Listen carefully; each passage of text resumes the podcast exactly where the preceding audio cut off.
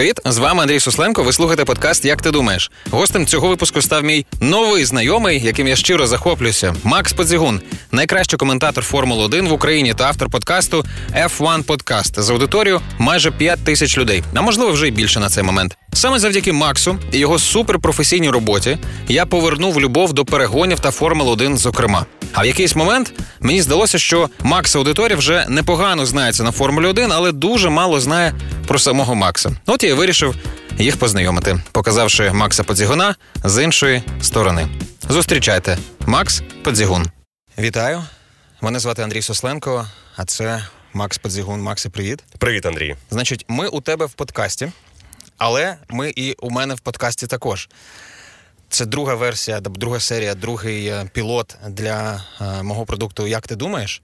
Але я дуже хочу, щоб це був подарунок і для тебе на триріччя F1 подкаст. Це це несподівано. По-перше, що ми організувалися так. саме у цей день. А по-друге, що е, це такі речі, які мені хотілося б, щоб інші теж послухали із аудиторії формульної.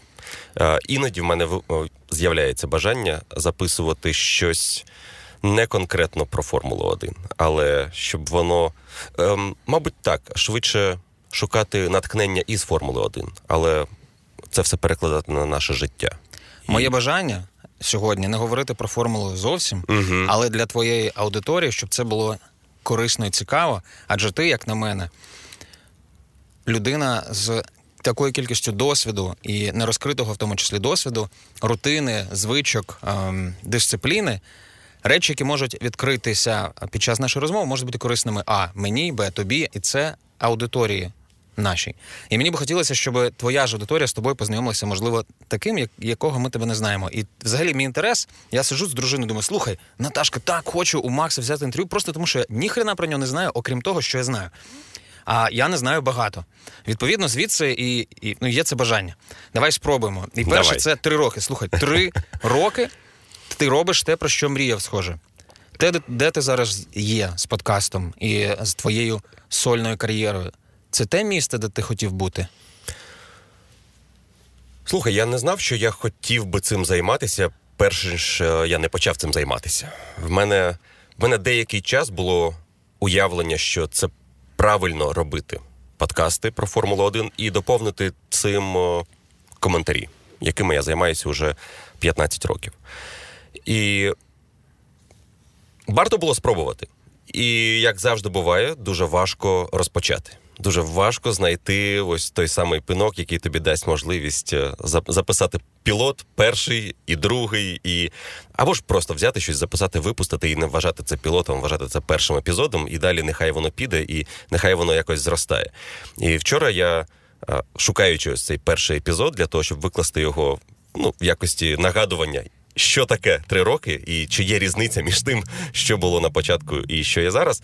Е, дуже цікаво було послухати деякі думки, які звучали тоді в е, у вступі в перший подкаст. І цікаво, що багато що матеріалізувалося. Наприклад, наприклад, е, я одразу заявив, що хотілося б робити не просто подкаст про формулу, а хотілося б робити щось, що занурить вболівальника в історію спорту, щоб показати особистостей або якісь важливі події, які роблять цей спорт крутим. І ці історичні подкасти вони невдовзі стали реальністю. Буквально за півроку з'явився перший випуск із появою клубу для фанатів. І далі це стало напевно головною фішкою клубу. Для для багатьох це те, заради чого вони або підписані, або те, чого вони чекають найбільше. Тобто не лише сама спортивна подія або спортивні події, а історія навколо і фактично і історія. Ось це, мабуть, навіть головне.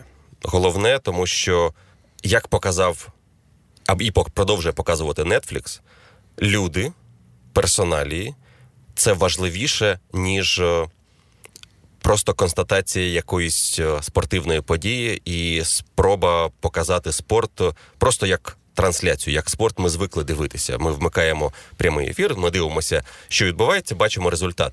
Але там за лаштунком відбувається стільки крутих речей, які дуже нам близькі, тому що це ті самі люди, у них ті самі є проблеми, у них є стосунки, в них є проблеми в цих стосунках. Відповідальність. Відповідальність. І, А все це на такому рівні у спорті, такому як Формула 1, де є ризик, і де реальний є ризик е, за життя. у учасників. Це здається, виводить е, всі ось ці стосунки і емоції на ще вищий рівень. Угу. А що з того, що ти планував на сьогодні, не реалізовано, але точно може бути, і в тебе є якийсь шлях до цього далі? Хм. Не те, що я планував, і я ще не реалізував. Я навіть так скажу тобі. Е, мені якось запала е, в голову одна думка від е, від людини, яка створила Basecamp. Угу. Джейсон Фрід, здається. І він в одному з інтерв'ю розповідав, що. І причому він це робив декілька разів. Я слухав декілька його інтерв'ю. і Він регулярно цю думку висловлював, тож це його, його істина він не планує надовго наперед. В них взагалі усі проекти в компанії вони на 4-8 тижнів. І потім вони переглядають свої плани далі. Вони не роблять плани. Ми повинні заробляти на 10% більше через рік і на 50% більше через 5 років. Тому що світ швидко змінюється, особливо зараз. Ми бачимо, як все швидко змінюється. Забігати так довго наперед це трішечки робити собі ведмежу послугу, тому що ти концентруєшся на цьому і, можливо, не бачиш того, що в тебе перед очима. Тому ось такі плани на тиждень, на місяць і, можливо, на чверть року це нормально, але, мабуть, більше для мене це важко.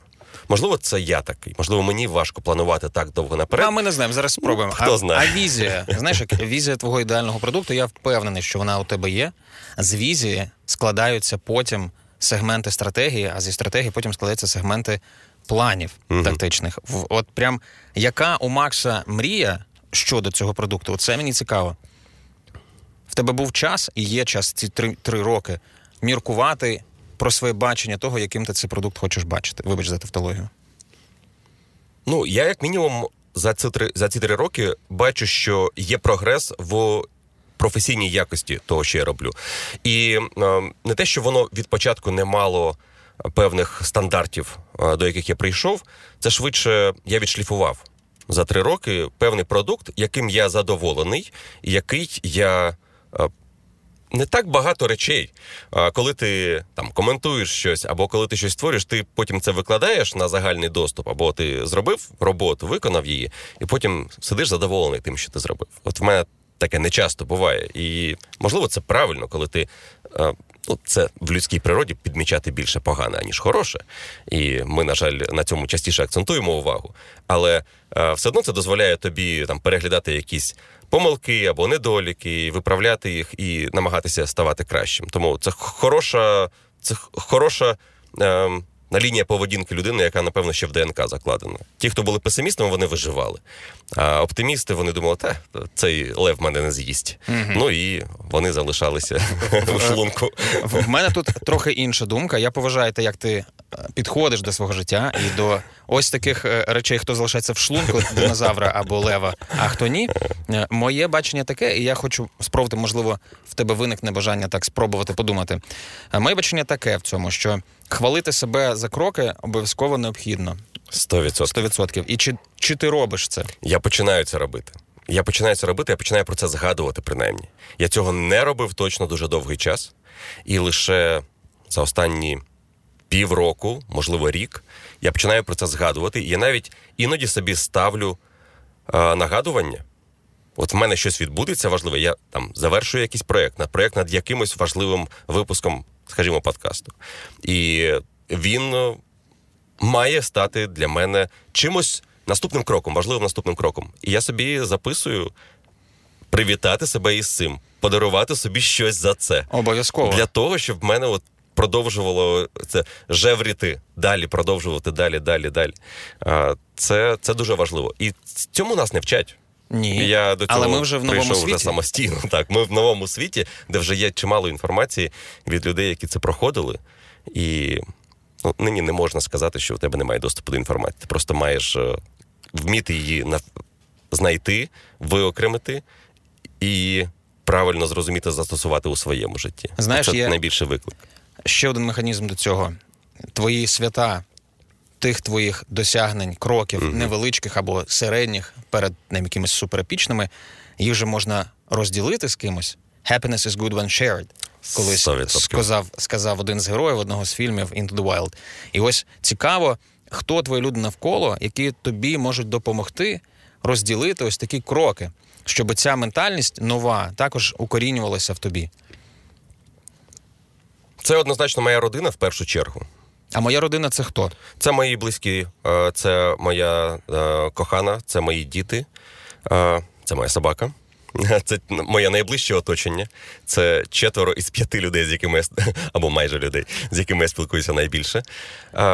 І це не близькі люди для мене в, в більшій кількості, але для мене це близькі за духом люди. Це фанати формули, з якими я маю ем, більш тісне спілкування. Якраз через клуб. Так воно вже склалося, що е, через. Е, це дуже цікава тема, е, як люди ставляться до ем, чиєїсь праці, до якогось продукту, угу. якщо він безкоштовний, якщо він за гроші вони цінують більше те, що за гроші, за що заплатили. І Ти платиш за контент? Ти платиш за контент. І це з одного боку круто, що таким чином. Людина виказує тобі свою повагу. З іншого боку, ти розумієш, що в тебе вже стосунки починаються з цього, і це трішечки це не дає можливості сказати мені, що от це мої близькі друзі, з якими я, тому що ми почали, мабуть, ось ці стосунки через е, фінансову угоду. З іншого боку, я розумію, що вони почалися набагато раніше. Набагато раніше, до того, як ось це стало можливим. І, І тому. Серед е, тих е, друзів, яких я вважаю друзями, досить близькими, є люди, які вже там зі мною розділяють мою моє захоплення Формулою 1 е, багато років. І, і готові тебе підтримати. І готові в цих підтримати кроках. в цих кроках. Так. І це, мабуть, найважливіше і з ними розділити це, ну тому що в мене майже усі подібні свята. Або якісь важливі події, вони пов'язані з моєю професійною діяльністю. Ну як так. не крути. І відповідно з ким, як не з людьми, які теж це люблять, хочеться розділити. Ця частина розмови наштовхує на запитання про те, що ти, Макс, цінуєш у стосунках. Що ти, Макс, цінуєш у стосунках? Якщо це сім'я, там щось одне є, напевно, набором цінностей. А якщо це дружба, то це ті ж самі речі, які ти цінуєш, чи можливо щось іще. Для чого я запитую, щоб зрозуміти е, твою екосистему ціннісну і принципів? Мені подобається наша розмова. Подобається, тому що вона стимулює думати. Я радий. Е, е, здається, є такий подкаст, називається Розмови із Тайлером. Якщо ти його ще не слухав, я тобі ще рекомендую, ні. тому що здається, це твоя тема. Це дуже обізнана людина, яка спілкується із е, дуже розумними людьми, які в різних сферах е, досягли успіху, і там тільки цікаві складні запитання звучать. Причому з першого і до останнього, без передмов, вступів.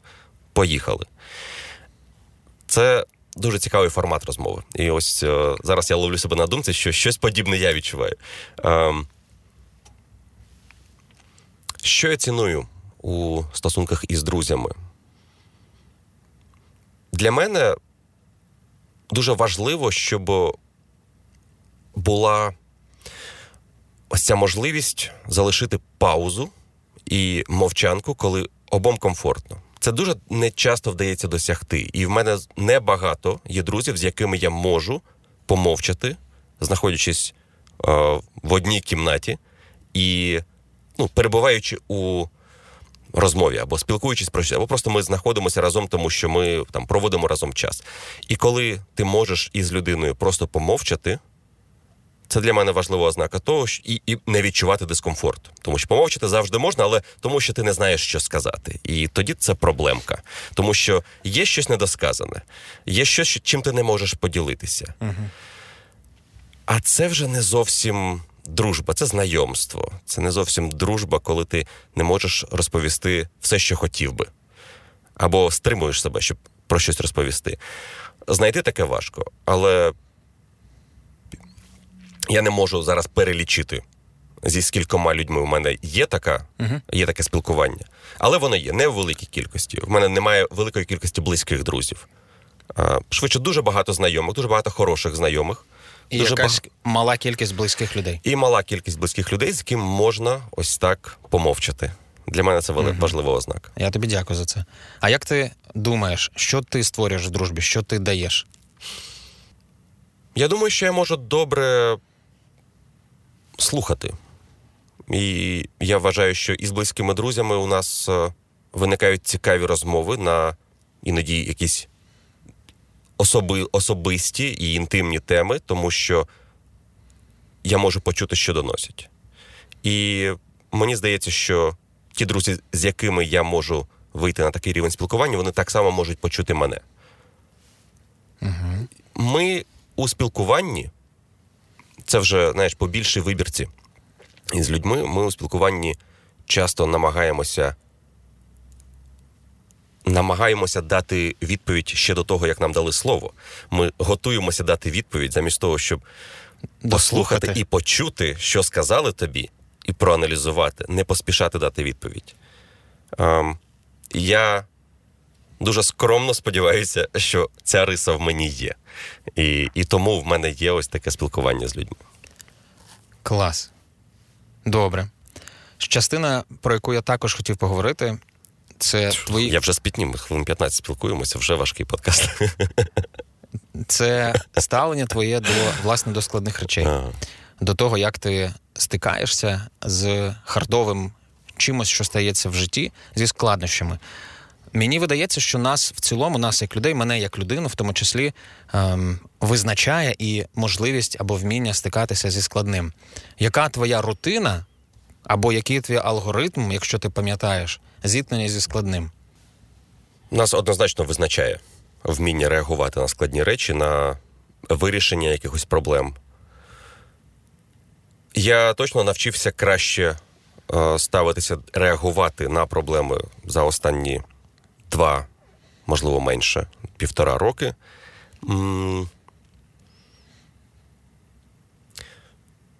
Записати проблему це важливий крок до вирішення. Від руки. І це від руки, так. І це швидше зараз говорить людина в мені, яка знає, як правильно вирішувати проблеми. Але я далеко не кожну проблему так вирішую. А, тому що ну, просто іноді лячно почати. Ти не знаєш, що буде далі. І в цьому і проблема. Тому що тобі лячно почати, ти не починаєш. Але щойно ти почнеш хоча б маленькі кроки робити, це набагато простіше стає. Ти, по-перше, надумаєш собі стільки речей, які не стануться. А, тому що ось ти боїшся того, що ще не відбулося, і що, можливо, не відбудеться ніколи. Це Але один в з найбільших страхів, які у нас, у людей Так, є. а в тебе в голові воно є. А, записати і почати робити маленькі кроки, щоб вирішити цю проблему. І знаєш, дуже недооцінено, мені здається, попросити у когось допомоги. Про допомогу.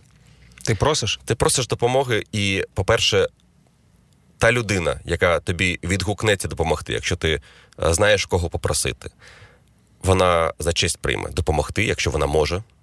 І, по-друге, ти собі багато зможеш вирішити складних питань досвідом іншої людини, якщо ти просто наважишся на ось цей дуже простий жест. Сказати, що в тебе є проблема, ти її хочеш вирішити, і тобі потрібна допомога. Я з тобою погоджуюсь, і це для мене також е, один зі способів, який, начебто, не просто прийняти. Знаєш, мене мама і тато вчили: та ні, не треба просити про допомогу. Нащо ми, ми цим людям нафіга ми їм треба? А звідки я знаю, треба чи не треба? Я піду запитаю. І класно, якщо треба і хочуть, і готові відгукнутися. І тоді я запитаю тебе в іншу сторону: якщо ти ходиш готовий іти просити про допомогу, коли складно, а як ти реагуєш, коли тебе просять про допомогу? Кому ти допоможеш, а кому ти не допоможеш, якщо я можу так запитати? Що має зробити людина або не зробити, щоб ти вирішив, що тут я допоможу, а тут я не допоможу? З яким етітюдом до тебе має прийти ця людина? Ну, тут о, питання перше це наскільки близько ми знайомі з людиною, наскільки вона входить в моє оточення, і чи можу я вирішити її проблему, і якщо ця проблема її особиста, скажімо, якщо це стосується чогось професійного, що пов'язано із моєю діяльністю, і людина намагається вирішити свою проблему е, моєю професійною, е, моїми якимись професійними здібностями, тут е, постає питання: що має бути на першому місці? Mm. Моє бажання допомогти, чи насправді це бажання людини вирішити щось простіше, ніж вона могла б вирішувати, за рахунок того, що вона думає, що моя, моє дружнє ставлення допоможе. І тут іноді потрібно ставити чіткі рамки, що ти щось робиш, тому що ти професіонал в цьому, якщо тебе просять про конкретну допомогу у тій сфері, в якій ти професіонал. Це не якісь особисті, це не допомога із вирішенням, коли товариш питає: от в мене зараз проблема з дівчиною. Я от не знаю, що ти сядеш і поговориш з ним. Якщо це твій друг, і ти даш даси декілька обережних своїх порад, акцентуючи увагу на тому, що окей, це в моєму житті воно так було, в тебе може бути інакше, але мені допомогло ось це, ось це, ось це. Можеш спробувати. Якщо це слухай, в мене от тут є івент, мені треба його провести.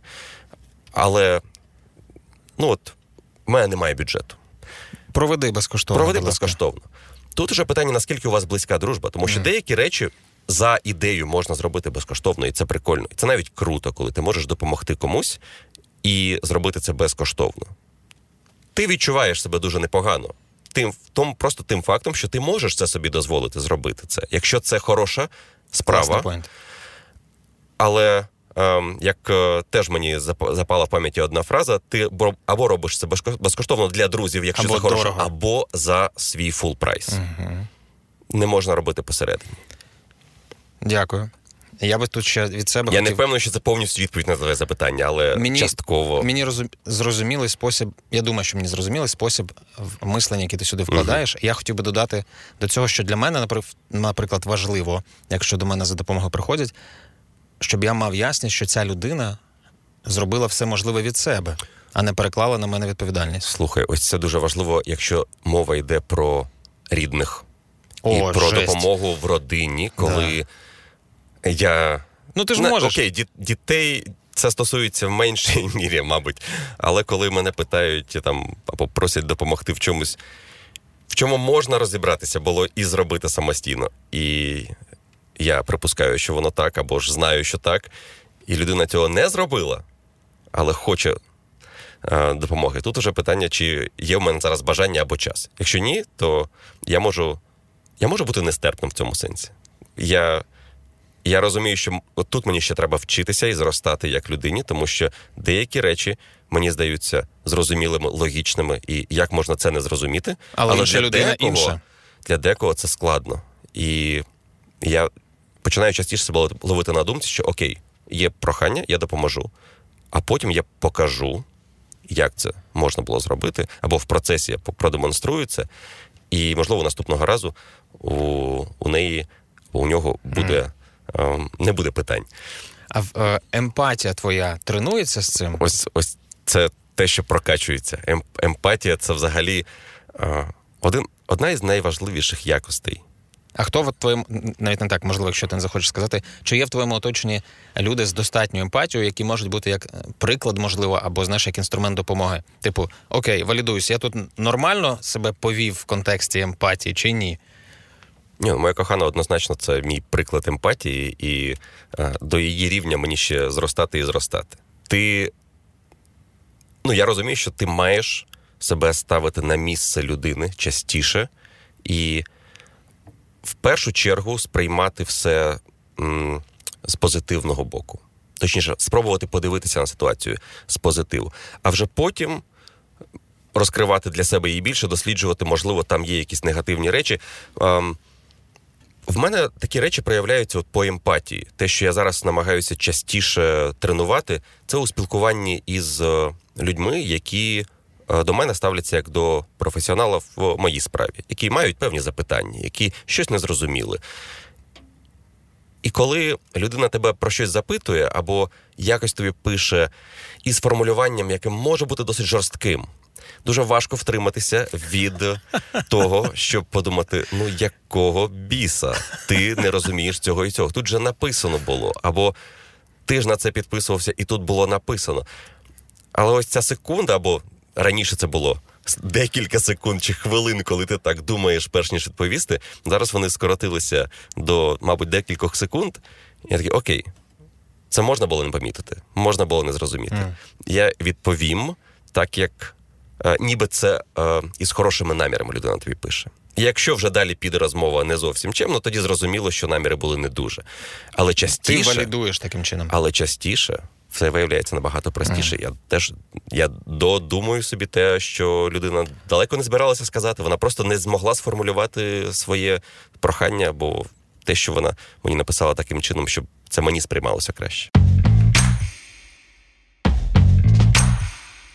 Ми говоримо про речі досить інтимні, і тут у мене виникає запитання, що що є для тебе інтелектуальним ресурсом, де ти береш інформацію про те, як розрулювати такі психологічні штуки. Я, наприклад, багато років в психотерапії, в коучингу і в інших інших інструментах, які допомагають досліджувати, з чого я складаюсь, і ти. Ну тобто, ми як люди. А що є твоєю підтримкою, твоїм ресурсом тут? Як ти дізнаєшся, з чого ти складаєшся, і люди навколо? Однозначно, мені великий крок дозволило зробити подкасти, які досліджують людину, її поведінку і її психологію, психологію якихось дій. І я розпочав взагалі свою мандрівку із подкастами ще. До того, як почав створювати свій, і це стало, мабуть, поштовхом до створення свого. Поки я не почав споживати подкасти як продукт, я не розумів, в чому сенс взагалі того, щоб записувати щось в аудіоформаті про про якусь подію, припустимо. Але щойно я почав це у своєму житті застосовувати, я зрозумів, і наскільки це інший вид сприйняття інформації, наскільки це може бути зручно і як можна більше донести. І все почалося з подкастів Тіма Ферріса, додалися потім ще, ще, ще, ще, ще. І є ж цілий, ціла категорія подкастів. Про те, щоб досліджувати успішних або навіть неуспішних людей, але Е, досліджувати їхнє життя, їхній спосіб мислення і як вони змогли зробити себе кращими, скажімо. Mm. І ось тут безумовно допомагають такі розмови, як у Тіма Ферриса із Брене Браун, або із Габером Матте, коли люди, які дуже занурені у психологію і поведінку людей, і вони розрулюють ці питання щоденно на професійному рівні, вони діляться своїми Е, своїми враженнями, своїм досвідом, це дозволяє тобі так от. Перекладати на своє життя е, якісь речі і усвідомлювати, що та окей, ти теж це робиш, теж тут помиляєшся, ти теж робиш це неправильно, можна зробити інакше. І воно накопичувальний ефект має. Це неможливо змінити за, за один день, угу. за вечір. Абсолютно це як звички. Ти маєш поступово почати, але застосовувати регулярно такі речі у своєму житті і поступово виходити із того стану, в якому ти знаходишся, на якийсь інший рівень. І за цим все пішло інше, якісь е, мейл-розсилки з цікавою інформацією, із е, інформацією по саморозвитку. Це може звучати зараз. Неважливо, як це, як, це твій це, спосіб. Це, це, це безумовно, так. Е, І ну і далі. О, в першу чергу подкасти, потім якісь статті, якісь е, емейл розсилки, які регулярно тримають в тонусі. От вони дозволяють посидіти і подумати над тим, що написано. Чому? Я думаю, що це перший крок, перший маленький крок. Е, терапія, те, чого я ще не пробував, але mm-hmm. що я вважаю обов'язково має статися, тому що ну, це як із е, спортивною аналогією, коли ти маєш певні таланти, ти чомусь хочеш навчитися, починаєш тренуватися, але без коуча ти цього не зробиш успішно взагалі. Немає людини зі сторони, яка може подивитися, що ти робиш, проаналізувати тебе а, і вказати на якісь помилки, або вказати на якісь речі, які ти не помічаєш. Терапія, я вважаю, ми знову ж таки виросли в Е, середовищі, де це вважається слабкістю. Ти що пішов до психіатра? Ти що хворий? Ти що хворий? Що з тобою не так? Ти що сам не можеш? Я так радію, що цей час закінчується, і цей ми, час закінчується. Ми як, може, ми в bubble і з тобою знаходимось певному, але цей bubble. Ми каже, знаходимося. Андрюха, але він розширяється. Да, він розширюється. Нарешті ми трошки більш свідомими стаємо, і це про про час просвіти. Слухай, я е, до Тіма Ферріса, я так радий, що ти про нього згадав для мене моє е, журналістське колись і, подкастське інтерв'юшне життя, в тому числі пов'язане з ним. з його виступом про те, як декомпозувати страхи. Страхи, можливо, ти пам'ятаєш? Ну, Це, мабуть, головний його виступ на TEDx і єдиний. Єдиний. Єдиний, але при цьому для нього багато що розпочалося з цього виступу. З цього виступу. І який він зробив потім прогрес шалений. І нещодавно ем, його запросив Тіма Ферріса, запросив у гості до себе е, мій улюблений психолог Джордан Пітерсон. Можливо, ти про такого чув? Так. Ем, Джордан якраз випустив другу свою популярну книжку. До цього він багато таких досить глибоких видавав. От і Тім Ферріс. А, Тім Феррі запросив Джордана, і вони говорили про багато речей, про які ми з тобою зараз говоримо. Досить Я слухаю цю розмову. О, чудово. Так от я я подумав, що, можливо, ти захочеш свій подальший шлях розвитку, в тому числі взяти якісь елементи з не лише подкастів, але й з лекції Джордана Пітерсона. А і я тобі ще зараз обіцяю, що тобі подарую його книжку «12 правил життя, яка настільки простою, зрозумілою мовою нам підказує речі, з якими ми щоденно стикаємося зі старими паттернами, і допомагає трошки переорієнтуватися. Якщо ти вибереш, може ти і не вибереш, може тебе старі паттерни влаштовують, що теж нормально. А В тебе російською мовою книжка, українською е, в якому варіанті вона? Ця російською. Ця російськомовна. Так, Українською мовою Тод... вона не не найкраще перекладена. Тоді е, я тобі подарую англомовну книжку. Хорошо, ладно. Знайшов свого. Я хочу перейти зараз в від е, тут шляху, який ти долаєш, і я долаю в, роботі над своїм психічним станом, який підтримуючи, який розвиває. Ем, до того, скільки часу ти згадав слово, ти згадав слово рутини, звички, скільки часу свого ти приділяєш на те, щоб не займатися формулою, не займатися, е, можливо, сім'єю, а конкретно саморозвитком, розвитком можливо, навіть мовчанням, думанням, ось цим ось селф-девелопментом. Можливо, ти схочеш, знаєш, там останній тиждень, ну ладно, там була формула. Останній місяць, може, ти можеш по факту згадати, як цей час розподілявся. Я точно тобі можу сказати, що він розподіляється, він заповнює ті часові проміжки, які в мене з'являються поміж робочими якимись проектами. І я, мабуть, не роблю конкретних собі рамок, що я маю цей день виділити на такі-то речі, або почитати щось, або послухати. В мене воно в процесі, тому що через те, наскільки е, споживання інформації через аудіо дозволяє тобі поєднувати це із е, певною рутиною життя, з певним переміщенням, або ти робиш якісь е, домашні речі, які не потребують твого занурення ти можеш споживати інформацію таким чином. І ну, для мене подкасти стали дуже важливою частиною життя. І, мабуть, я навіть починаю трішечки ем, заміщувати щось ними. Я починаю думати про це. Е, тому що я не даю собі багато часу, щоб в мене вуха були в тиші. Е, я навіть починаю конкретно замислювати, замислюватись про те, що окей, я зараз йду за продуктами в магазин, але я нічого не буду слухати, я просто пройдуся. Е, тому що я відчуваю, що я весь час намагаюся щось слухати, я щось вмикаю. А якщо ні, то я щось читаю. Це в основному по моїй професійній діяльності, в основному стосується формули, якщо про читання твіттерів, це інше, це і це теж підміна, можливо, понять. Тому що я думаю, що це для для роботи мені важливо, але при цьому я заповнюю час ось цим споживанням контенту. І воно дійсно важливо для роботи, але це можна ефективніше е, зробити. Це можна виокремити час на одне і на інше. Світ е, не зникне, якщо ти пропустиш е, годину другу і не будеш знати актуальних новин на цю мить. Але робити ось такі паузи, побути на самоті із своїми думками супер важливо. Е, намагаюся, намагаюся, і це, мабуть, як у багатьох хто пробував і починає про це говорити, що я займаюся медитацією. Багато хто говорить, що займається, але насправді робити це регулярно дуже складно вийти на цей графік. Я декілька разів намагався. В мене були періоди, коли в мене це було регулярно. Яка апка тобі допомагає? Uh, Waking Up. Waking Up. Так. Mm-hmm. Мені uh, допомагає Calm. Calm не пробував. В мене якось. Е, і це знову ж таки через подкасти. Я uh, Сема Харріса знайшов досить рано. Я почитав декілька його книжок um, and про про його досвід психоделіками, про uh, брехню. Uh-huh. І послухав декілька його подкастів, і образ його мислення, як він вміє доносити думки, мені дуже імпонує. Він дуже розумна людина.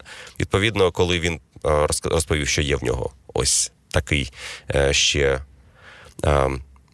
контент як медитації, і його guided meditation мені дуже подобається, тому що мені знову ж таки імпонує його голос. Це дозволяє дозволяє направити думки або ж спробувати їх усвідомити тоді, коли він на цьому акцентує увагу. Mm. Все, що важко робити, це самостійно.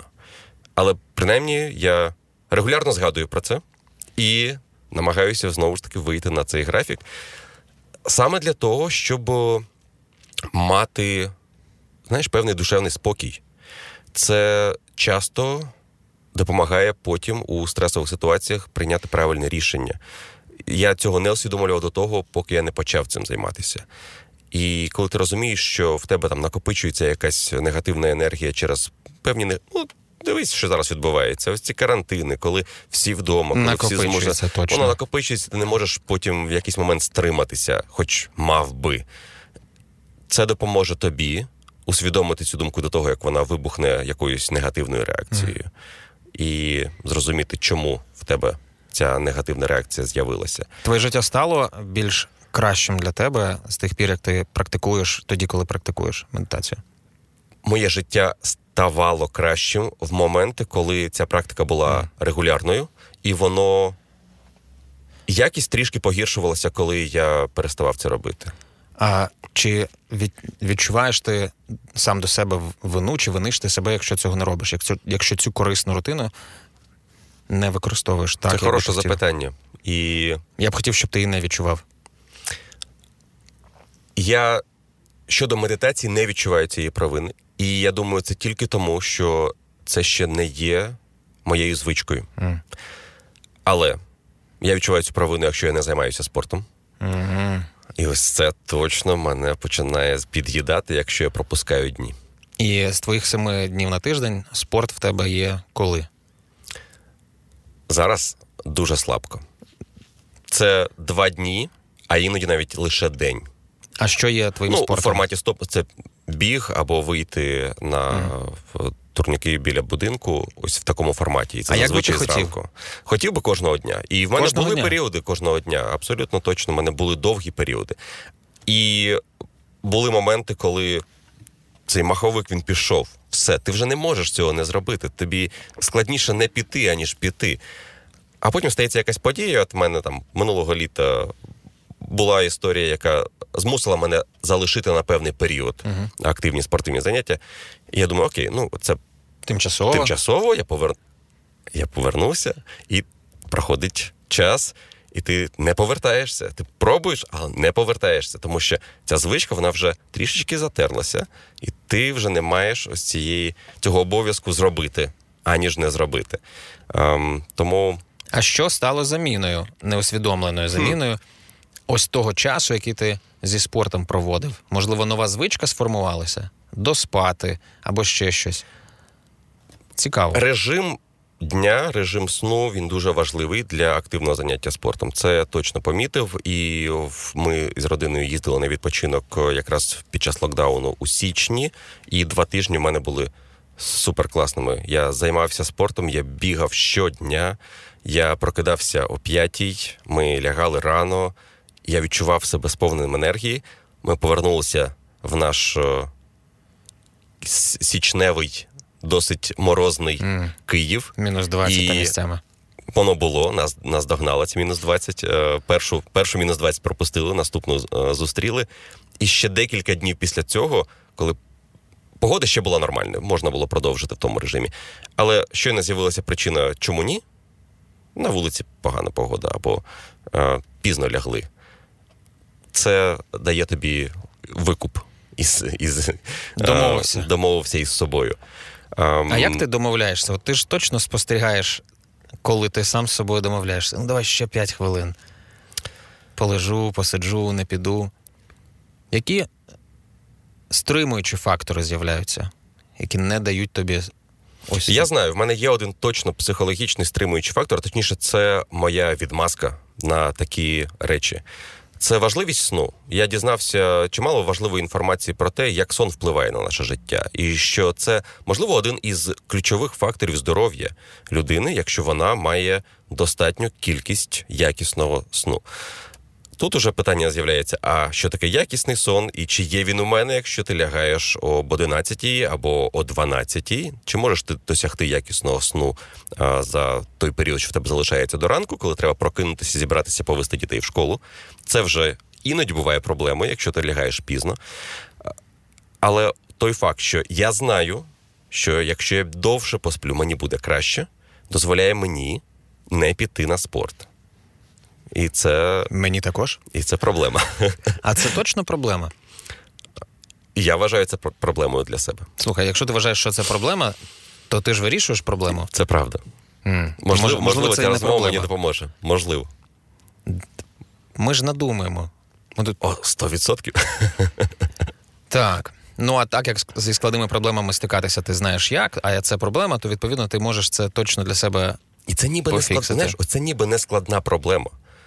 Її пофіксити дуже просто. Ти в один вечір, навіть не так. І вона вирішується не ввечері. Мені здається, це проблема тих, хто не може себе змусити вийти на якийсь нормальний графік сну і додати нормальний ранок собі, Мгм. повноцінний ранок зі спортом, який надасть тобі енергію на цілий день. І проблема в тому, що люди починають з вечора. Вони вирішують, що окей, я ляжу раніше. Доходить час до вечора, коли вони зазвичай не збираються лягати. Вони О, ну я ж не можу зараз лягти спати. В мене немає сну. Подивлюся я щось на нетфліксі. І це коло воно продовжується. Треба почати із ранкового підйому. Один раз змусити себе встати о тій годині, о якій ти, вирішив, що треба почати. Тобі буде важко. Це буде складний день, окей. Але якщо говоримо ми про себе, про чоловіків, ти можеш собі себе змусити щось складне зробити одного ранку. Але щойно ти це- зробиш і проведеш той день так, як ти собі запланував, Угу. ввечері тобі захочеться лягти раніше. І наступного ранку буде простіше, а потім буде ще простіше. Я чую тут слово запланував. І логічний перехід далі до твоєї рутини. І як ти розплановуєш свій тиждень? Бачиш, в, в Патреоні ти пишеш нам і в е, Так, я почав ти розклади пишеш, робити. І це супер. Нас, як глядачів, Yes. мене як глядача твого і ем, поціновувача, мене радує, бо це спрощує для мене життя, адже ти формуєш і для мене очікування. І а ось- як ти для себе очікування формуєш? І ось тут питання, чому цього не було раніше, так? Нібито мене немає абсолютно логічна штука. Треба було робити це від початку. Але чомусь тільки зараз я вирішив, що це буде правильно. Ем, окей, розклад. Розклад тримає мене у стимулі, однозначно. Коли його не було, я собі. В мене є внутрішнє бажання, певний перфекціонізм робити і дотримуватися слова і робити так, як я запланував. Якщо я пообіцяв щось цього тижня, воно буде цього тижня. Але фраза цього тижня означає, це може бути в середу, а може бути в суботу. І Як, тому, Якщо комітмент не чіткий. якщо комітмент чіткий, в тебе з'являється прокрастинація. Ти починаєш відкладати, такий, ну окей, в тебе буде час пізніше, пізніше. А коли є розклад, цього вже немає. Ти вже не можеш сказати, що воно буде на тижні. Воно записано на четвер.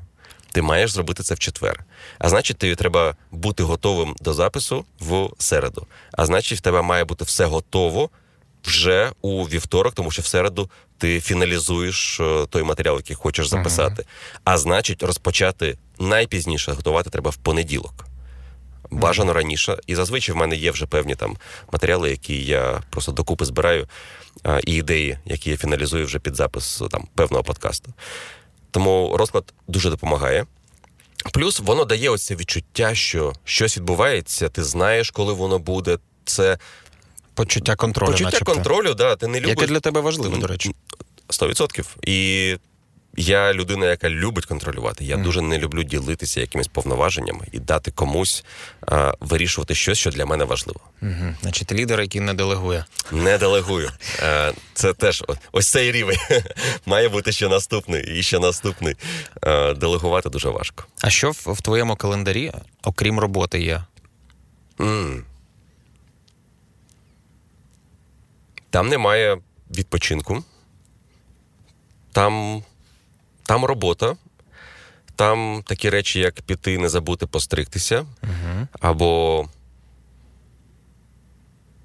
Ну, в основному робота, слухай, в основному робота. І я розумію концепцію того, що ти не е, концепція, хибна концепція списків е, і наскільки вона неефективна, я цим користувався досить довго, коли я записую щось зробити в певний список, і цей додаток в мене просто збільшується список, збільшується, збільшується. Я там відкладаю деякі. Або а воно все страшніше мене... дивитись на цей список. Так, абс- абсолютно точно. І я розумію, наскільки я перейшов до цього е, концепція блоків часу, коли ти. Mm. Конкретно собі записав, я буду робити ось це з цієї години по цю. Круто. І це працює. І це в мене але тільки в робочому варіанті додалося у календар. В мене є проекти, які я маю зробити сюди, і час на цю роботу. Але мають бути там і інші речі. І ось це, мабуть, мій наступний крок, тому що я е, настільки активно працювати із своїм календарем почав лише із цього року. Я якраз хотів запитати, е, що відрізняє Макса і календар трирічної давнини і сьогодні, і можливо, ти вже за цей рік бачиш ефект, який створює календар для тебе. І взагалі таке от скедюлінг такий. Ефект точно є. І знаєш, який? Ти знаєш, коли в тебе що має бути зроблено, і коли в тебе звільняється голова для чогось іншого після завершення. Певно, в тебе. В тебе є конкретні рамки, в яких ти функціонуєш. Коли їх немає, коли ти запланував собі щось на тиждень, і воно в кількості там чотирьох проєктів, десь постійно висить і тут і споживає твою пам'ять, я не можу розслабитися в ці моменти, поки я не зробив те, що я маю зробити. В мене відчуття полегшення, що роботу зроблено, з'являється по завершенні, скажімо, гоночного вікенду лише а, у понеділок ввечері. Коли я записав подкаст, я його випустив, тоді я можу думати про щось інше. Я не можу думати про щось ефективно в цей період. Ти сфокусований на я сфокусований тільки на цій. Тобто я можу зробити тут гіпотезу таку, що ти цілеспрямований чоловік. Людина цілеспрямована. Ну, безумовно, ось так. Mm-hmm. В мене є в мене є робота, е, яку я я її сприймаю не зовсім як роботу, е, в сенсі. Коли ти працюєш сам на себе, це трішки інше, ніж коли ти працюєш на когось. Так це відрізняє твоє ставлення до роботи. Це це проект, який має бути успішним. Тобто, я, мабуть, я напевно себе асоціюю з цим. Якщо я роблю щось добре, значить я молодець. Якщо я зроблю щось погане, значить я не допрацював. Значить, я як людина mm-hmm. а, якось меншовартий. А, Можливо, є ось це, що робить. Е, що робить е, мене досить е, непоганим коментатором Формули 1, я вважаю. Я Тому теж що я дякую. Тому що я приділяю цьому дуже багато часу. І я намагаюся робити так, як би мені хотілося б, щоб для мене це робили. О, і... обожнюю такий спосіб надання сервісу. Сервіс, який би я хотів, щоб надавали мені. Я такий самий сервіс хочу надавати іншим. Якщо я не можу зробити щось, що я хотів побачити в такому варіанті, я я намагаюся зробити більше. Ем, це, Це частково перфекціонізм. І частково треба згадувати, і я згадую про таку е, аксіому, як 80 на 20. uh Коли ти знаєш, що є 20% зусиль, які дають 80% результату, і пропорція може бути різною. І іноді це дуже важливо, коли підходить дедлайн, щось треба виконати. І ти розумієш, що завжди можна зробити краще, завжди можна десь там довилизувати, але на це вже немає часу. Краще, краще зробити, зробити, ніж не зробити. Ніж не зробити. Так. Ем, Ти підприємець. Це запитання. Ну, Ти Виходить, що так. Виходить, що так. А ти себе усвідомлюєш підприємцем? Це для мене надактуальне на сьогодні питання. І зараз, коли ти сказав про те, що я ж тепер підприємець, я подумав про це поговорити. Я не планував, але мені здається, що це буде цінним. Ти багато років працював на різних телеканалах, е, для різних тільки. для угу. різних медіа, в тому числі. Угу. А сьогодні ти працюєш на себе вже певний час. І коли на початку ти казав мені, перші кроки були складні, я взагалі думав, як би так не зробити, зробити, а можливо, не зробити. Страшно. І ось ти їх зробив. А ти сьогодні підприємець, тобі все ще страшно? Чи це вже про щось інше? Все ще страшно. І тепер відповідальність більша тому що вже є певний е, кредит довіри і певне очікування. Але чи можна назвати це підприємницькою діяльністю? Скажімо, мені більше здається, що я все ще сприймаю себе як е, фрілансер. Швидше, фрілансер це більш точне. Ніфіга собі фрілансер створив свій продукт, навколо продукту екосистему Але створив. Мій продукт залежить і успіх його тільки від моєї діяльності. Щойно я перестаю це робити, продукт розвалюється або може розвалитися, якщо я припиню займатися. Самозайнятий підприємець. Самозайнятий Мгм. підприємець, можливо, так. Е, Це не продукт, який, принаймні, поки що на цій стадії, не той продукт, який може функціонувати без моєї участі. І я не хотів би. Для мене це кайф робити те, що я роблю. Навіщо мені планувати, щоб це жило після мене або без мене? Це дає мені сенс життя. Я прокидаюся, я знаю, чим я буду займатися. Е, Ось це для мене важливіше, Клас. аніж е, там якісь плани, що окей, я на пенсію піду, а воно буде працювати за мене далі. Ні, я не хочу мати якихось пенсій. Я хочу працювати цим до кінця, До кінця свого життя. життя. Знаєш, пробач, що я тебе перебив. Дуже круто, що ти цю фразу сказав. Ем, я не знаю, як ти ставишся до Познера.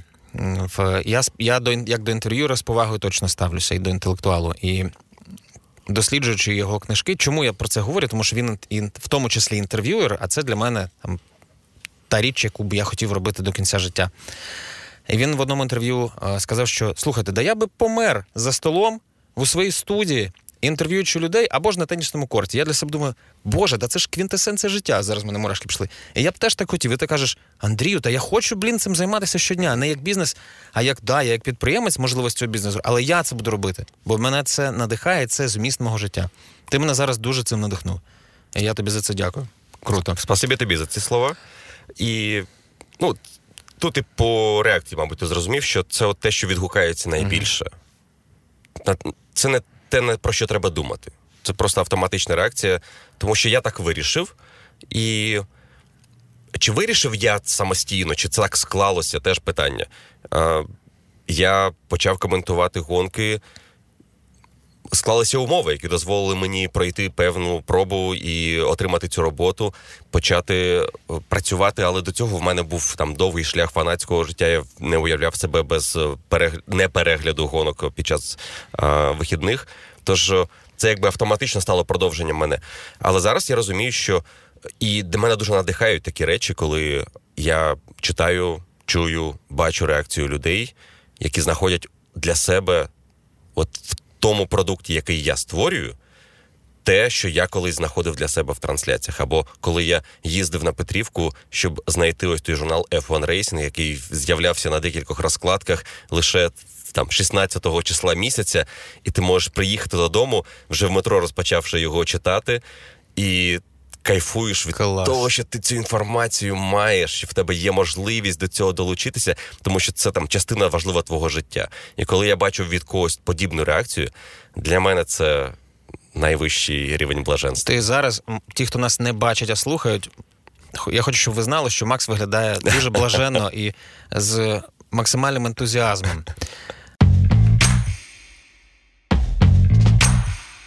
Ще, Максе, я хотів запитати тебе ось про що. Значить, зараз ти виглядаєш блаженно і з ентузіазмом, і ділився тим, чим ділився, з таким відчуттям. І в своїх попередніх інтерв'ю ти також розповідав про те, що та в мене просто є ентузіазм до цього і до справи, і в цілому в житті. А що є природою твого ентузіазму? Звідки він виник? Коли ти взагалі себе спершу, може, вперше можеш пригадати з ентузіазмом в цілому в житті і щодо Формули 1? Ну, щодо Формули 1, мабуть, простіше. Ем, я думаю, що ентузіазм у житті він, він є у кожного у житті, поки ми не вчимося його не мати. Діти, вони ж ентузіазм, просто ентузіазм, суцільний. Значить, ти зберіг свого внутрішнього хлопчика. Я думаю, що трішки зберіг. Я думаю, що це е, те, що проривається е, в прямий ефір. А під я час- вважаю, що це має бути. це має бути. Це має так. Ми маємо ставитися менш серйозно до життя і до того, чим займаємося. Це має бути ну певний там танок. Це має бути весело, Танок, кайфово. Ем, і по Формулі 1 це точно сталося, коли ну, буквально в перший рік, напевно. Коли мене е, тато підсадив на Формулу 1, коли він показав мені, він сам уже деякий час цікавився. І я думаю, це стало причиною, чому ми почали час проводити більше разом, у нас з'явилася спільна справа. Я, Я не думаю, що вона була така яскраво вираженою в нашому житті до того, як з'явилася Формула 1 Я пам'ятаю, що він мені привозив там із якихось відряджень журнали про автомобілі, і я з 7-8-річного віку багато цікавився автомобілями, малював їх. Мені було просто класно дивитися, дізнаватися щось про автомобілі. І так якось прийшов автоспорт в життя. І я чітко пам'ятаю момент, коли ми взимку перед е, сезоном 99-го року намалювали на величезному атма, а, а, ватмані таблицю із е, сезоном. Розписали. Ви з татом вдвох вдома. Просто ну це ще до комп'ютерів. Кайф. Ми намалювали великий ватман, ми повісили його на стіну, ми заповнювали результати сезону. І, і потім, коли вдома з'явився комп'ютер, я це почав робити в Excel-таблиці. Але а, це була дуже прикольна спільна справа. Це було спільне захоплення, було про що поговорити.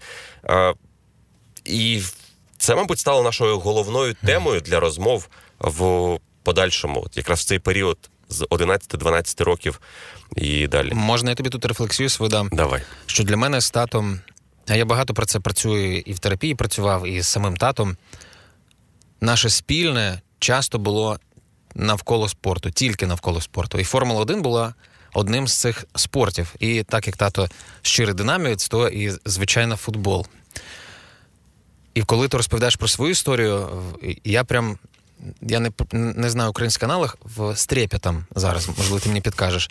Слухаю і співпереживаю, бо в мене також є свої подібні спогади, і вони дуже приємні. Вони про таке єднання сімейне для мене. Динамо, Баварія, 3-3. Mm-hmm. Наш перший матч, на який ми пішли з татом, це теж е, це теж було. Все це все це ми проходили. І дійсно спорт став е, такою точкою єднання. Е, це, Це круто, що такі речі є у житті. При цьому я розумію, що це часто була причина не поговорити про щось інше. На жаль. Точно. І ось. А чого ти навчився у батька найбільше? Ха. Це складне питання. Ем... Знаєш, ти... я навчився мовчати, і це не дуже хороша риса. За це мені дістається іноді вдома, що. Не говориш, не проговорюєш. Так. Так. так, так. Mm. Цього, цього я, мабуть, навчився. Ем... Ні, я навчився багатьох багатьох хороших речей. Однозначно, я я точно думаю, що е, його батьківське ставлення до дітей нині проявляється в мені в моїх е, стосунках із дітьми. І ну. Ти зрозумієш, ти ти, ти, ти продукт е, твоєї родини, так. і вплив мами, і вплив тата, воно по-різному на тебе впливає в різних пропорціях. Е, потім це все вилазить якимись комплексами, і, і ти це розумієш, нормально. і це нормально, і ти розумієш тільки пізніше, якщо ти про це починаєш думати серйозно. Ага, ось воно звідки ноги ростуть. Ось хто це робив. Так. І ти намагаєш себе виправити в цьому. А а Макс, класний батько, це який Макс, на твою думку? Ха, Класний батько. Слухай, це Макс, який. Е... Який може бути із е, дитиною прямо тут, зараз, і не думати ні про що інше. Е, я чітко знаю, я я не те, що це контролюю, я просто знаю, що окей, якщо я роблю це, я роблю це ось так. В мене немає телефона в руці, в мене немає справ на той час, якщо я залишаюся із донькою або обома. В мене є молодша, є старша. І частіше це буває, що з молодшою, тому що ну, їх треба доглядати більше. Тому це я вважаю певною своєю невеличкою заслугою, що я можу бути ось так, таким батьком, коли я бачу навколо багато не дуже хороших прикладів. Я тобі дякую. Це знаєш, як є маркер того, який ти, коли ти класний батько, і ти його сам про себе знаєш. Значить, ти цей шлях теж знаєш. І якщо ти це вже пробував і виконував, то ти точно знаєш, як це бути класним батьком. От я я дуже просто до цієї формули в цьому сенсі ставлюся. Я на, на крок назад хочу повернутися до твоїх слів про підприємництво і про страх, угу. і про те, що три роки назад ти розпочав, і вже сьогодні ти є десь як підприємець, самозайнятий підприємець, який створив продукт, і цей продукт розвинувся до того стану, в якому він є зараз. Ем, і тут мені важливо запитати тебе про гроші, про ставлення до грошей. І три роки тому, коли ти розпочинав цей продукт, як ти хотів, як ти планував, як ти думав, що він буде монетизований? Ну, три роки тому е, поява подкасту стала продовженням моєї професійної діяльності, доповненням до того, чим я займався раніше. Це в основному були коментарі гонок, плюс якісь статті, блоги, ведення різних е, соцмереж. Е, це стало продовженням. Невдовзі за півроку з'явився клуб знову ж таки із ем, щасливого випадку із розмови з людиною, яка цим займалася, яка рекомендувала спробувати таким чином. Там через Patreon можна е, зібрати вболівальників і можна на цьому заробляти. Точніше, можна спробувати, mm. якщо тобі вдасться, тому що мати е, аудиторію і думати, що ти одразу можеш її монетизувати, це трішки хибне ставлення. Ти маєш е, не аудиторію мати, а. Е, ти маєш мати стосунки із своєю аудиторією, і тоді вони можуть у щось перерости. Е, те, що я планував, або про що я мріяв, коли mm-hmm. все воно починалося, е, нині я перейшов е, на той бік, коли це краще, більше, цікавіше, ніж коли я починав. А отже, потрібно поставити перед собою нове завдання. Тобто більш амбітні задачі. Як, Якесь ну, так, нову нову амбіцію.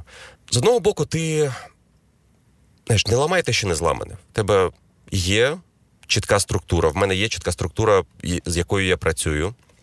Я розумію, що е, є аудиторія, якій це цікаво. Я розумію, що є аудиторія, яку ще можна залучити. Відповідно, є куди зростати. Mm. При цьому є такі речі, як тобі треба підтримувати свій власний інтерес, тобто робити щось цікавіше і щось ускладнювати навіть для того, щоб тобі було цікавіше, не робити все на тому ж рівні, на якому воно було на початку. І воно е, стається дуже, дуже планомірно і дуже природньо. Я виходжу на цей. Інший, е, просто прослуховуючи той перший подкаст, який я сьогодні виклав в якості річниці, я так собі нагадав, з чого воно починалося, що я вважав тоді нормальним, таким хорошим рівнем. І що ми маємо зараз? Так. І я думаю, що є прогрес, який можна відчути. Тому цей прогрес він буде продовжуватися просто із бажання робити щось цікавіше, краще, якісь складніші проекти для самого себе, реалізовувати себе у цих проєктах. Чи потрібно поставити якусь іншу таку серйозну мету? В мене вона почала з'являтися десь е, із минулого року. Ось тут на підкорці. Я почав думати, що цей проект може дійти до рівня, коли ми із е, спільнотою вболівальників розростемося настільки, що будемо здатні а, бути головним там хабом Формули 1 для українських фанатів або україномовних фанатів, uh-huh. і ми зможемо придбати офіційну трансляцію і зробити її на високому рівні для людей, які цікавляться Формулою 1. І це можна ставити за мету. Це, думаю, це, це є мета? Це не стоїть нині якась дата, або я не продумував бізнес-план, що має статися, що треба зробити, щоб це було реалізовано. Я бачу, що це вже з'явилося на горизонті. Це можна буде реалізувати. Про це ще важко було думати років два тому. Мовляв, це просто ну, це це мрії, які навряд чи справдяться. Uh-huh. Ти не бачиш, що там буде далі. А коли це починає з'являтися на горизонті, ти вже розумієш, які кроки можуть бути далі для того, щоб туди дійти. Я думаю, що це може бути, мабуть, ультимативна мета. Класно. А після неї, до речі, з'явиться а після неї одна. має з'явитися потім ще одна. Вона не може бути ультимативною, тому що має після неї бути щось далі. А, Ну, ось це амбітно. Це амбітно, однозначно. І мені лячно думати про цю амбіцію зараз. Супер, а ти значить, вже туди треба, а значить, туди треба йти. Точно треба йти. І дивись, нас багато в тебе підтримки маю твого клубу. і хтось з нас, можливо, ще чимось може допомогти. Може, ти просто Саме не знаєш так. про це. Саме так. І ось це трішки повертаючись до історії про допомогу, Угу. коли іноді такі речі потрібно промовляти, і, можливо, це знайде відгук в комусь іншому, хто знає, як тобі зробити наступні три кроки. Напевно, може хтось просто бродкастер, а може хтось юрист по правам, а може ще щось, а може ще щось. А аудиторія в тебе класна, як на мене, по якості аудиторії і по 100%. Тут Ось я зараз знаєш, як тут аудиторія якісна, багата, ем, інтелектуальна. ем, точно є ресурси різні. І якщо ваші стосунки щирі і транспарентні, ти створюєш те, що створюєш, а ми даємо те, що ми даємо, бо нам подобається, що ти створюєш. Тоді я думаю, можна точно попросити. А так як ми співтворюємо, співстворюємо разом з тобою, то наш sense of engagement високий, і ми будемо готові спробувати допомогти. Класна мета. Класно, мені відгукується. І, звичайно, якщо ми чимось можемо допомогти, то будемо. Мені відгукується те, що ти проговорив про співстворюємо. Тому що для мене це, мабуть, в якийсь момент було найважливішим рішенням. Це, це було частиною проєкту від початку. Ем, тому що залучення аудиторії дуже важливо для зростання, для якості контенту. Можна збитися до якихось банальних практик і розуміти, де яка аудиторія, і робити, мовляв, для неї. Ось це така аудиторія. Там, і от в неї Вірка Сердючка, е, головний хіт. І можна розуміти, що для неї потрібно одне, для іншої аудиторії- аудиторії потрібно щось інше. Е, Те, яка аудиторія зібралася навколо Формули 1 і в нашому клубі, це не дозволяє мені опускати планку нижче певного рівня. І залученість аудиторії, акцент на тому, що вона залучена до створення всього цього, дуже важливий, щоб люди відчували себе частиною чогось більшого. Якщо це є, значить можна йти далі, і можна нарощувати. Я би хотів, щоб це виходило в тебе далі, щоб ти ентузіазм цей залишав з собою і, і знав, що ресурс є також навколо, а найголовніше ресурс він завжди в тобі. Це просто важливо. Але я ще про гроші запитаю, бо нічого про це не почув. Знову ж таки, якщо тобі комфортно буде відповісти на це, на це запитання. Сьогодні в тебе 700 патронів. Так. Вау! Ну, прямо сьогодні трішки менше, тому що не всі перепідписалися, але ми маємо 700 чоловік в клубі, це правда. Це так, здорово. вау. Це, просто дуже це круто. найбільше в Україні, здається, if I'm not mistaken. Чи, О. чи телебачення Торонто ще. Ні, там телебачення Торонто, там притула є. Мені колись показали графік, де зібрали всіх українських блогерів і о, креаторів. Креаторів, креаторів, творців е, контенту. І там чималий список, є дуже успішні проекти. Тож в мене немає е, відповідальності нині або тягаря відповідальності. Я най, найкрутіший. Ні, цього, цього Ти немає. інші це цілі. Це, я, я теж думаю, що це добре. Для мене ти один з найуспішніших прикладів того, як креатори співстворюють разом з аудиторією, взагалі енгейджить аудиторію. Дякую. Ем, і ці 700 патронів ми всі грошима вкладаємося. Дякуємо тобі. Ну я принаймні таким чином підтримую. Це в мене в моїх експенсах, в моїх е, в фінансових витратах на місяць це написано charity. Мгм. Бо я ну так, от я це ставлю. Це charity. У мене деякі Круто. речі є subscription, підписка, типу Apple якісь штуки, а це конкретна підтримка. І ну я собі фантазую, що можливо інша частина аудиторії також це для себе в віртуальну черіті вкладає і готові. Блін, 700 людей, які готові це робити. Клас. Перше для мене це ми, українці, готові до цього більше ніж раніше. Ти точно бачиш, що більше ніж раніше, Макса, тому що в тебе є ці три роки і динаміка Я бачу динаміку, так. динаміка. І, можливо, ти хочеш, знаєш, як ти помітив, в який саме момент аудиторії стало більше, і більше людей захотіли фінансово підтримати. Може, був якийсь піковий елемент, або ти щось таке створив. Або, ну, підкажи. Ну, по-перше, я чітко бачу за ці три роки, що усвідомлення людей за продукт потрібно платити, або продукт можна підтримати, і від того ти виграєш. Воно з'явилося, воно більше засіло в головах.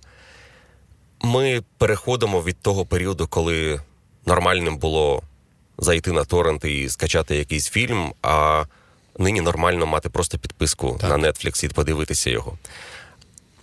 Нова норма з'явилася. Ем, я думаю, що люди почали і до себе ставитися із більшою повагою до своєї роботи. І коли вони так ставляться до своєї роботи, то вони розуміють, що і робота іншого має бути теж оплачена. Вона має знову ж таки, тут є е, абсолютно е, широке поле для того, щоб ти можеш платити стільки, можеш стільки, можеш стільки. Ти залежить від того, яке твоє ставлення до цього. І якщо це як у тебе з варіантом просто підтримка. Чогось ти віриш в проект, ти хочеш його підтримати і бути частиною його. Це одне. Хтось хоче мати конкретний доступ до конкретного контенту, і це теж нормально, і це інший спосіб підтримки. Це трішечки ем, інший спосіб, е, інше спілкування із е, такою аудиторією, тому що вона вимагає більше, але при цьому вона чітко знає, чого вона хоче, чого не хоче, і в неї є своя мета. У тих, хто підтримує, і, мабуть, це більшість учасників клубу, у них е, є ось те, до чого ми вже поверталися, про відчуття причетності до Причетності. до того, що ти є частиною, ти є важливою частиною того проекту, який зараз стає успішним, який набирає обертів. Банально були і завжди, мабуть, будуть сплески під сезони. Це просто зростання інтересу до Формули 1. Кожен рік е, воно виходить на якесь плато десь до літа, потім починає знижуватися до завершення чемпіонату, а потім якесь зростання з'являється вже навесні, коли розпочинається новий сезон. А, при цьому я ну, є деякі методики, які я не дуже люблю. Я не люблю, ем, коли люди акцентують. Це, це шлях в нікуди, коли ти робиш знижки, коли ти робиш акцент на акціях. Ем, це вже більше в якийсь маркетинг. Щойно ти починаєш робити знижки, ти йдеш до знижки до нуля. Тому що завжди буде хтось, хто буде давати більшу знижку, і ти маєш з ним конкурувати. Або якщо ти не конкуруєш, то люди мають очікування, що вона має бути десь там із зі знижкою. Як ми ходимо по магазинах? Ми ходимо по магазинах в нову колекцію, чи коли вони з'являються із 30%, 40-50%? Ми знаємо, що це буде, і це буде кожні два тижні. Ми, ти пам'ятаєш, я думаю, той період, коли знижки були раз на сезон, тобто чотири рази на рік, а нині вони постійно. Тому що всі цим займаються. І це, це одна історія. Але це допомагає. Я бачу це чітко по аудиторії. Це допомагає іноді людям прийняти рішення. Мгм. Дуже важко прийняти рішення, і я знайомлюся з усіма, хто підписується в клуб, е, або намагаюся, тому що не всі відповідають. Не всі Так. вважають це нормальним поспілкуватися одразу. Але я пишу кожному новому привіт, радий тебе вітати в клубі. Я іноді пишу, напиши декілька слів про себе, іноді людина сама пише. І от ті, хто пишуть, я часто зустрічаю фрази: слухай, я вже стільки років тебе слухаю, і нарешті я вирішив це зробити. Тобто. Людина вже готова деякий час, але їй потрібно щось. І ось це щось в мене було там якийсь розіграш, якийсь подаруночок, який вирішив розіграти серед усіх нових. Це було в перший рік, коли ми перед сезоном там розігрували таку модельку Феррарі класно. А, я нормально вклався в цей приз. А, я подумав, ну це буде круто для тих, хто ще не вирішив, тепер наважитися. Наважилося чимало людей. Тоді там зростання було чи не на 100% від тієї кількості, що була до появи такого. Але ці люди залишилися. Знаєш, найважливіше, вони залишилися, вони прийшли на щось, але побачили в цьому цінність для себе і зрозуміли, окей, я не можу без цього більше жити. І ось такі, такі речі, такі речі працюють. Людей треба вміти правильно затягнути в цей клуб, тобто подати їм, подати їм цю інформацію таким чином, щоб вони спробували, Угу. а потім вирішували. Вирішували. І головне, що немає тиску, ти можеш. Я завжди відзначаю усім, що якщо ви вже раз стали частиною клубу, ви вже назавжди є частиною клубу. У кожного є свої, своє життя. Зараз, особливо зараз, коли вся ця історія з карантинами, з пандемією і з роботою, яка не є стабільною. Я розумію, що у багатьох зараз просто все закінчилося. От в них на наступні два тижні немає роботи. І тобі треба родину готувати, а не думати про якесь захоплення, про Формулу 1. Fair enough. І я про це згадую регулярно. І минулого карантину, першого карантину весняного минулого року я там на період до початку чемпіонату майже я відкрив весь контент для всіх, незалежно від підписки, тому що е, ну, я боявся, що люди підуть. Е, був страх, що зараз це зовсім не першорядна штука, це не другорядна, навіть і не десята у списку. Е, тому що ми не знали, що буде далі, так. коли все це бахнуло. Потім трішки оговталося, зрозуміло, окей, ми можемо жити, можемо працювати десь з дому. Ми в цілому якось можемо функціонувати. І ми повернулися до, до нормального життя. Але я думаю, що людина, яка хоч раз стала частиною клубу, вона зрозуміла, що у нас всередині відбувається, і вона завжди може повернутися, і це дуже важливо. В тебе є е, містер Еклстон. Ем, такий в тебе є елемент на патреоні. Можна вибрати, стати твоїм партнером за 333 Це за 333 долари. тиждень тому слухай. Значить, якщо я або компанія, я там бренд-менеджер і думаю, о, круто, значить, е, подкаст Макса має таку-то нішову круту аудиторію, можемо енгейджити. І я вибираю стати твоїм партнером 333 долари на місяць. Я персонально або я компанія. З ким ти не будеш працювати? О, це хороше запитання.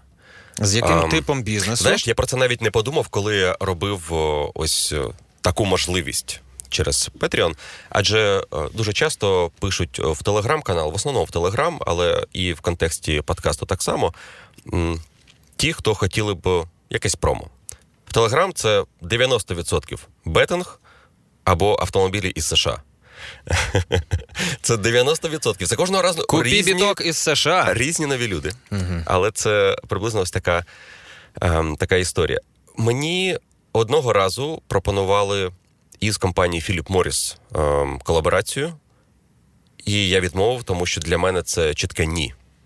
Ем, Айкоси, не айкоси це не те, що є в моєму житті, і я не хотів би, щоб воно було в житті інших. Тому такі речі я не підтримую. Бетинг з одного боку. Е, ми маємо стосунки із Парімач, тому що ми в їхньому закладі проводимо трансляції. Ем, з іншого боку, я не хотів би цим займатися в якості промо. І ми одразу побудували ці стосунки таким чином. Після у нас був період із іншим е, спонсором бетингової компанії, яка з якою ми робили проєкт відео-влог про Формулу 1. І мені здається, що це та справа, яка дуже дуже делікатна. Е, не кожна людина може собі може правильно ставитися до таких речей, як е, азарт, або ставки, або. Ну, я не говорю про казино. Казино це одразу ні. Е, як мінімум, ставки на спорт, чому вони більше окей, аніж не окей, тому що ти таким чином можеш додати собі інтересу до перегляду трансляції. А Я теж так до цього ставлюся. Це нормально. Повернемось до питання. Але чи всі можуть контролювати? Угу. Е, Як це правильно подати? Щоб людина, яка почула інформацію, це сприйняла як окей, я просто собі додам інтересу, і мені це цікаво чисто на один раз. А можливо, вона отримає ось той самий допамінчик, Ми і не воно знаємо, піде. Макс. Ми не знаємо. І це відповідальність. Це відповідальність. І так. я, мабуть, е, зараз я не готовий настільки легко е, підв'язатися під проект, як це було із е, фаворитом, коли ми робили влог і робили блоги про там ставки на трансляцію. Значить, табачка, біток, американський бетінг поки ні. Біток американський. А, криптовалюти. О, це цікава тема. Може це дуже складна. спонсором? Це може бути. Угу. Це може бути як е, погляд в майбутнє. Окей. Це це важко сказати в контексті того, хто це може бути зайти, хто може зайти, або е, яка платформа себе намагається просунути. Тут багато скаму. Значить, біток з Америки ні, бетінг зараз ні, і точно ні цигарки або будь-хто з айкосів. І, можливо, зараз я просто уявляю, алкоголь ні. Ні, ні, ні, ні, ні, безумовно, ні. Алкоголь ні. Тоді криптовалюти можливо. it компанії можливо? Угу. it компанії можливо. Можливо. Автомобільні компанії. Це теж можливо, якщо їм таке може бути цікавим. І в теорії воно має бути їм цікавим. Мені теж так видається. Вони хотіли б достукатися до тієї аудиторії, яку вони завжди шукають у тих величезних величезних е, акаунтах, де є там 100 тисяч, і де піввідсотка є задіяна аудиторія, заангажована е, до. Е, публікацій, які з'являються. В мене є аудиторія, скажімо, в Телеграмі 5 тисяч, і із них 20% заангажовані. Значно більше. Значно більше, але є всього 5 тисяч. Тому це вже для багатьох знак стоп. Та, що там говорити? Відповідно, далі. 333 долари на місяць. Містер Еклстоун може бути як компанія, так і е, персона, наприклад, так. я. Окей. На фінал два запитання. Моя дружина попросила поставити одне з них. Вона, правда, про це не знає. Формула 1 ризиковий спорт. Ти про це неодноразово говорив. А ти, Макс, як до ризику в житті ставишся в цілому, і який ризик в житті ти, можливо, екстремальний або напівекстремальний береш? Я не ризиковий. Я я не дуже люблю нове. Знаєш, мені важко щось нове продати. Мені потрібно подумати, походити навколо і потім на щось там погодитися. Я дуже тухий в сенсі всього нового, майже всього нового. Тому і з ризиком так само. Але знаєш, буває, ти щось спробуєш, тому що так склалося, склалося. Склалося твоє життя, ти спробував, як в мене було із е, скелолазанням. Я декілька разів походив на тренування, тому що в нашому клубі є людина, яка цим займається професійно. І мені сподобалося. Я не продовжив цим займатися, але це щось нове, що я не думав, що я можу це спробувати, і я б зі сторони просто не прийшов з вулиці. Ось, а давайте я піду, спробую полазити по скелях. Тут запросили. Але мене запросили. Я, Мене вмовляли трошки, декілька разів просили прийти. І це вже було, знаєш, такий. Я вже не міг відмовити. Це вже було б нечемно відмовляти. Думаю, Окей, дам собі шанс. Подивлюся, що воно таке. І мені сподобалося. Тому до нового потрібно ставитися із відкритим серцем, дивитися на це як на спробу вилізти із своєї рутини. Це важко, тому що є звички певні. І саме тому я думаю, що я все ще до нового ставлюся обережно. Але іноді я згадую таку штуку, як е, ми ж то тут прошиваємо себе на якісь е, звичайні речі. Ми прокидаємося, робимо одне те саме, ми ходимо одними дорогами, ми їмо одне і те саме, ми спілкуємося якимось однаковим чином. Е, іноді треба себе змушувати робити щось інакше. Е, один знайомий, мій хороший, теж частина нашого клубу, написав мені, що слухай, я нещодавно почитав цікаву статтю. От цю це повідомлення тобі набираю лівою рукою. І тепер я буду писати тобі лівою рукою для того, щоб мозок трішки перевчався, щоб в нього вмикалися нові зв'язки, генерувалися нові нейронні зв'язки. От от для цього щось новеньке і потрібно. Потрібно mm-hmm. змінювати діяльність, щоб навіть навантажуючи мозок, він відпочивав. І тоді фінішуємо, майже фінішуємо запитанням про ще одну ризикову річ. Я знаю, що ти на картингу катаєш. Так. Хіба це... це це ризикова річ? Хіба? Для тебе для мене це не ризиковою. От, Дивись, з тебе там так нейронні зв'язки вже працюють, що це для тебе ніфіга не ризик, і ти таку швидкість демонструєш. Власне питання: ось про що. Як ти себе почуваєш в карті? О, дуже класно. Це, Це відчуття, яке, мабуть, важко відчути, якщо ти цим ніколи. Ти ніколи не пробував це і і не жив ось ці періоди заїзду, гонки, особливо коли ти змагаєшся з кимось, і е, ти із цієї техніки намагаєшся щось витиснути, але при цьому твоє ж завдання не просто проїхати швидко. Для того, щоб проїхати швидко, ти маєш зрозуміти, що ти робиш неправильно, де ти маєш виправити свої помилки, де ти маєш бути точним, де ти маєш бути стабільним. Е, це те, що в Формулі 1 дуже важливо. І тому із картингу всі виростають до цього виду спорту. Це важливий перший крок. Прокатний картинг він трішки інший, але він дає тобі натяк на це відчуття. Тож, е, можливо, якраз тому, що Формула 1 стала важливою частиною мого життя. Для мене картинг це спосіб долучитися до цього, хоча б на ось цих невеликих швидкостях. І і тому воно не здається мені небезпечним. Хоч я, я не був свідком, але я знаю. Е, знайомих, які потрапляли в серйозні пригоди в картингу і ламали руки. І ти розуміючи, що це можливо, починаєш думати: окей, тобто з тобою цього не сталося жодного разу, але це може статися. Це не така вже і безпечна забавка. Але коли сідаєш, не думаєш про це. Угу. Це як з гонщиками, вони сідають, вони не думають про смерть, не думають про те, що це може бути супернебезпечно. Вони думають про те, що треба випередити суперника на трасі, витиснути максимум, виграти гонку або приїхати в очки. Макс Achiever. Це треба. Це, Це просто класний інсайт, що ти цілеспрямовано можеш досягати. Я би хотів, щоб ти з цим, напевно, залишився наприкінці. І е, фінальне запитання ось таке. З усіх своїх рол ти складаєшся з різних ролей: е Макс тато, Макс чоловік, е, Макс підприємець, Макс е, син, якщо в е, Макс друг, напевно, і Макс ще якийсь. А можеш нам сказати в кінці, як ти ділиш свої ролі по відсоткам? От ти в житті, де хто наскільки? Oh. Сім'я це скільки відсотків тебе? Робота це скільки відсотків тебе, твоя справа? Друзі, це скільки? Твої захоплення це скільки? Мабуть, зараз е, буде складніше чітко поділити між роботою і сім'єю, тому що воно поєдналося за останній mm-hmm. рік. Ми дуже багато часу разом проводимо вдома, і робота вдома частіше. Тому ти не можеш чітко розділити. Але я спробую сказати, що 50% це робоча частина. Я думаю, що це точно 50%. Я думаю, що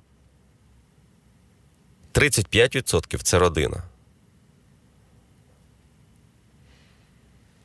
Залишається 15. Із них, мабуть, хоча, ну так, я думаю, що ці 15 вони розподіляються на Макса друга, Макса сина і на щось іще. Але ось ці дві найбільші частини, вони однозначно в моєму житті домінують. Робоча, в якій, із якої я виходжу для того, щоб опинитися в родині. Швидше так це відбувається.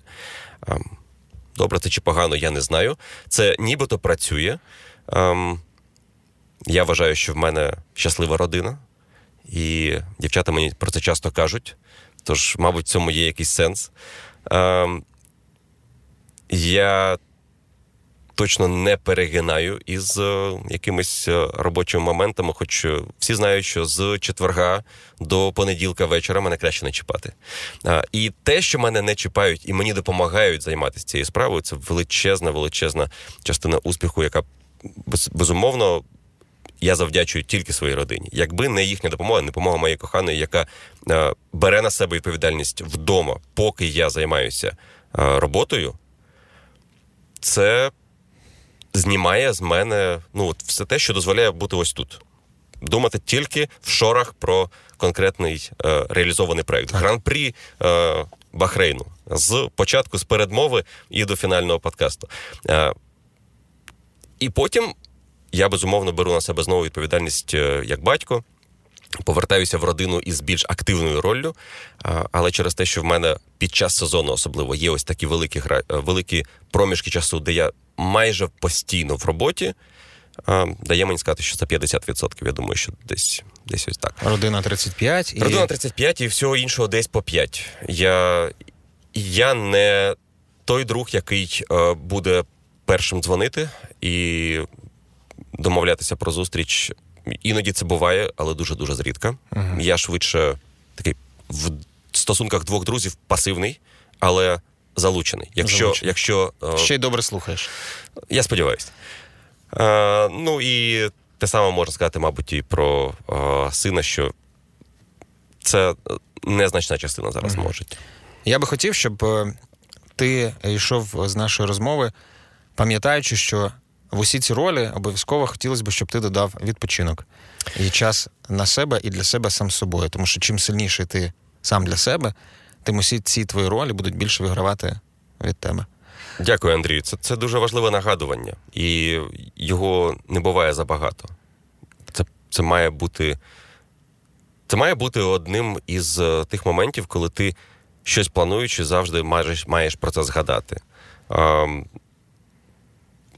ти не можеш бути корисним для інших, якщо ти сам для себе, а, якщо ти не реалізований, якщо ти не можеш бути самостійною одиницею. От звідси все починається. Я я думаю, що е, ти зі мною я бачу, погоджуєшся, що ти маєш стати на ноги сам. Стати на ноги має за тобою твоя родина, твої близькі, а потім воно все отак навколо тебе і далі далі розвивається, і тільки так можна побудувати якесь е, сильне суспільство. Екосистему, Екосистему Макса. Я тобі дякую. Я поважаю тебе. Я дякую, що ти поговорив зі мною про те, про що можливо не часто ми чули. І я щасливий, що мені дов... просто повезло. Спасибі, що ти ділився, був щирим і є таким. Я тобі бажаю твій ентузіазм і твого внутрішнього хлопчика і надалі підтримувати і вигулювати, давати нам з ним зустрічатися. Адже це створює ось цю енергію, з якою я залюбки спостерігаю за твоєю кар'єрою і отримую твій продукт. Дякую тобі за це. Дякую, Андрію. І це, це було дуже незвично, незвичний досвід а, такого спілкування. Я хотів би а, сказати, що як інтерв'юер ти дав мені чимало приводів подумати, де я можу стати кращим, якщо я а, такі подкасти реалізовую. Скажімо, в мене були декілька інтерв'ю, і я бачу. А в мене вони регулярно, до речі, коли ми спілкуємося там з деякими журналістами uh-huh. або людьми, що стосуються до Формули 1. А, Я знайшов декілька цікавих. Підходів з твого боку, завдячуючи тобі, це дуже дуже цікаво спостерігати, як е, хтось інший працює, але в схожому mm-hmm. середовищі, і як це виходить.